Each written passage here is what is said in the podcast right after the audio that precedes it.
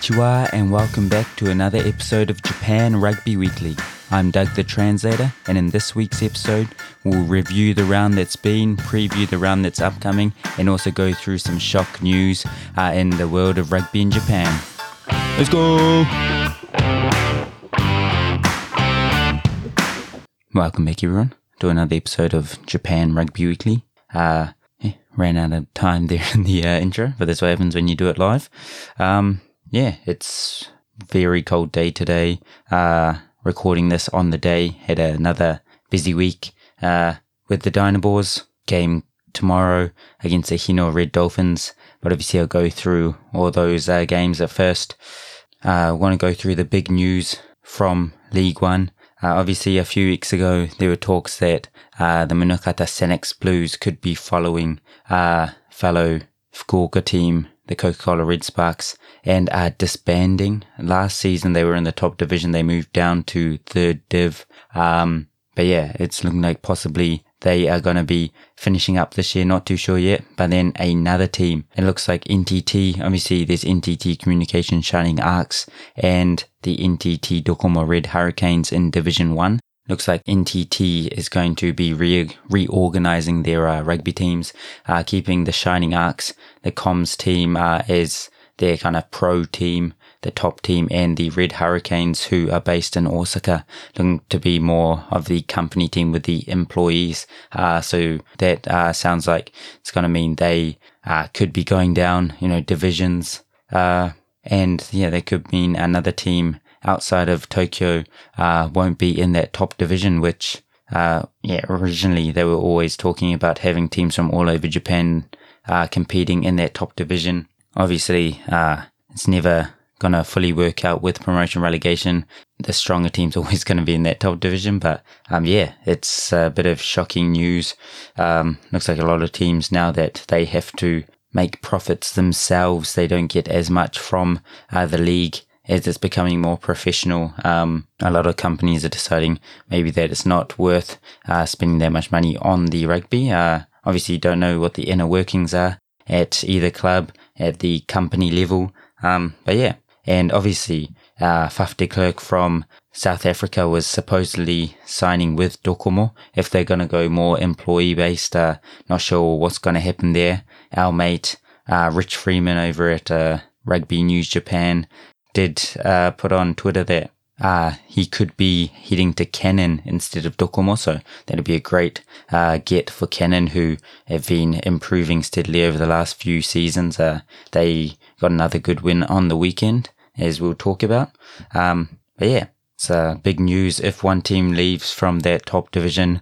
Not sure what that means for the teams in Div 2, Div 3.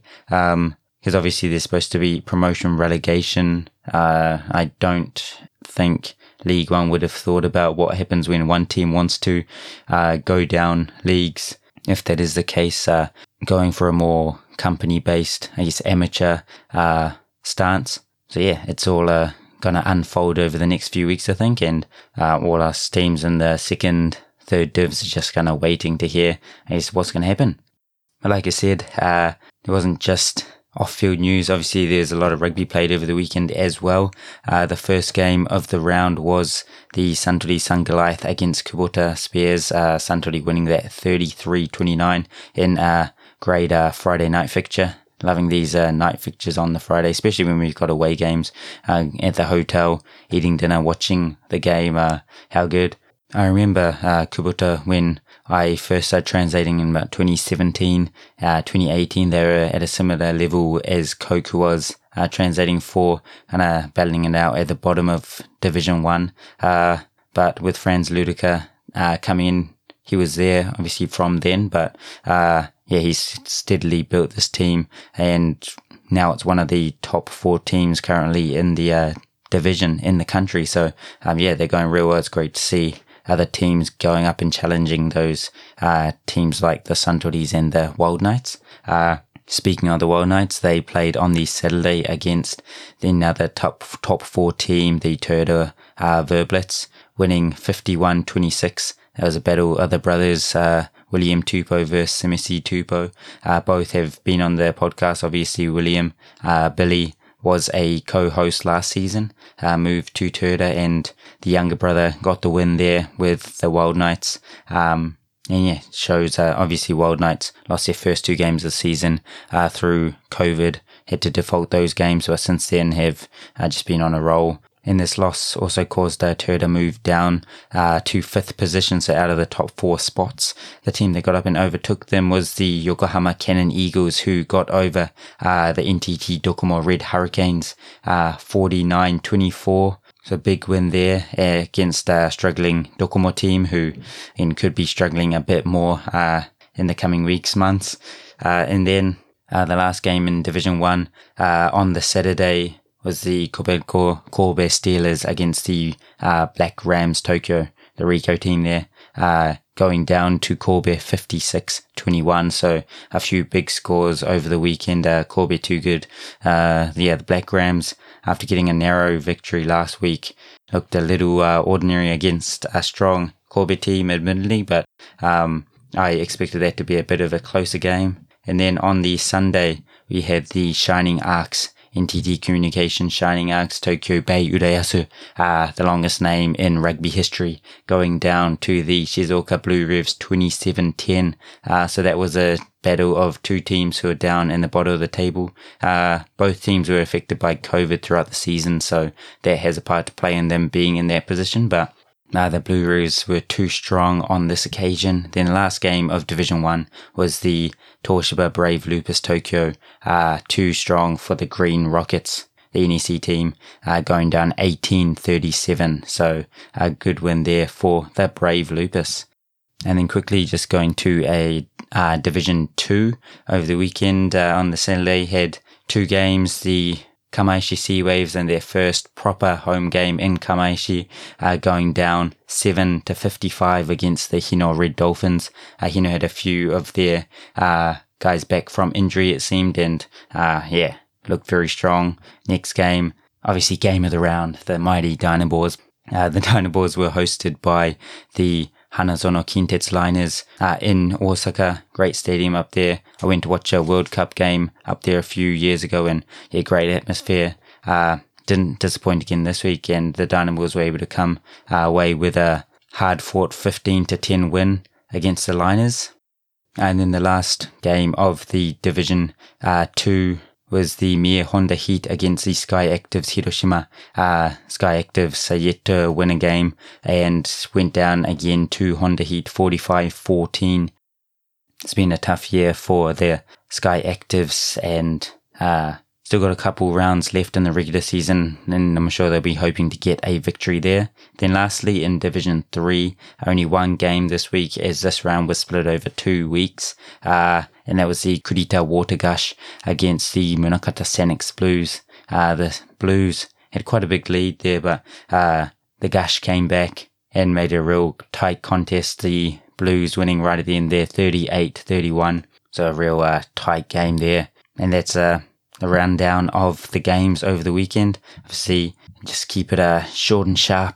I'll quickly go through uh, the preview of this week as well. We've got the Yokohama Canon Eagles, fourth placed team against the fifth placed Toyota Verblitz, uh, Friday night uh, in Chichibunomiya. Like I said, uh, the conditions aren't great, uh, and the Eagles love playing attacking rugby, so it'll be interesting to see how they go there. But they've got also a great kicking game. They love using attacking kicks, um, and they could put a bit of pressure on those uh, on the back three for Toyota. I'm uh, gonna go one to twelve victory for the Eagles, who are going well and um, looking really strong this season. And then uh, on Saturday we've got the Saitama Wild Knights up against the Black Rams Tokyo. I think the Wild Knights again will be too strong here. Bonus point win, 13 plus. I'm picking for them. Uh, Toshiba Brave Lupus Tokyo against the Kubota Spears. I think this could be the match of the round for Division 1.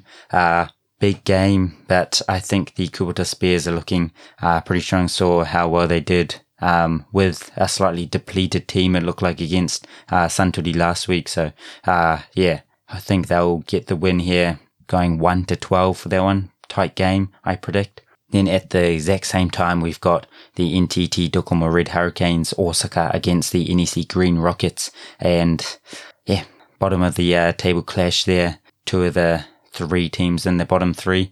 I'm picking neither team have uh, actually won a game on the field. Uh, they've got a few wins through COVID. I'm picking NEC to get their first win of the season. Uh, yeah, 1 to 12 against Docomo. But I am uh, looking forward to seeing the new recruit for the Docomo Red Hurricanes, Nick Grigg, the former Scottish international uh, centre who came into Japan, joined the Docomo team this week and is put straight into that starting lineup at 13.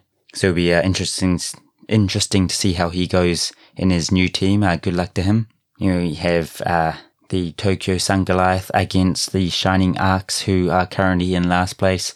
I think this uh, Sungoliath team, the Suntory team, is going to be too strong. Again, I'm picking 13 plus there.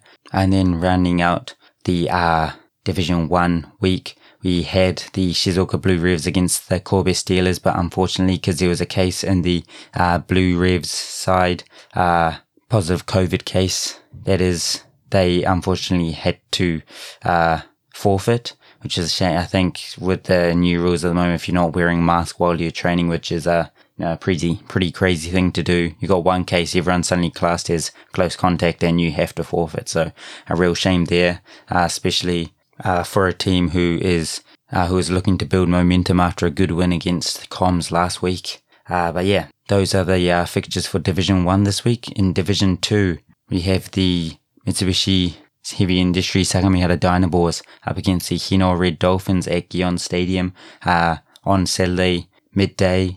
The Dynaboars were looking to uh, keep our winning streak going. Hino obviously have put out a good side. They're looking to uh, bounce back after a few losses and they're trying to get back into that top three. Everything to get a chance to get into that top division to be in the top three of division two. So, uh, they'll be throwing everything at the Dynaboars this week. Uh, we also have the Sky Actives Hiroshima against the Kamaishi Sea Waves. Kamaishi, uh, got their only win of the season so far against Sky Actives last time. This time in Hiroshima, uh, far trip, uh, very long trip for the Sea Waves to make. Uh, could be a different outcome. Be interesting to see if the Sky Actives can get their first win of the season uh, this week. And then we have the Mie Honda Heat hosting the Hanazono Kintetsu Liners, uh, who are looking to bounce back after their loss last week.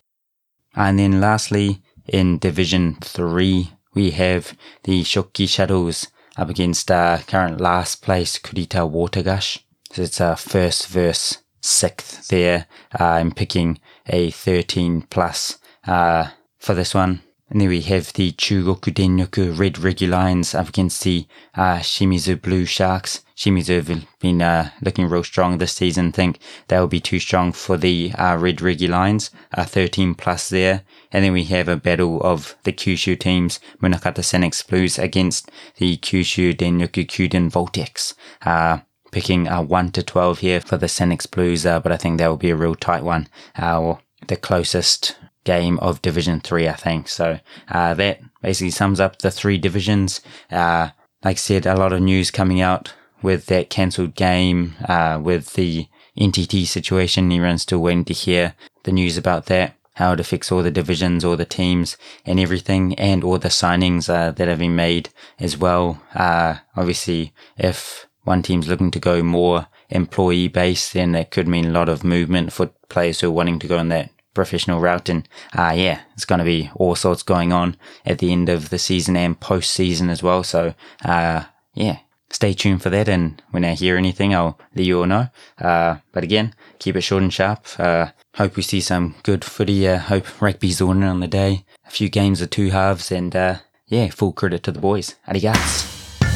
Thanks for listening to another episode of the JRW podcast. Make sure to rate and share the pod if you enjoy it and don't forget to use code JRW15 at the ANR Pro checkout for a 15% discount. Arigats, I'll talk to you next week.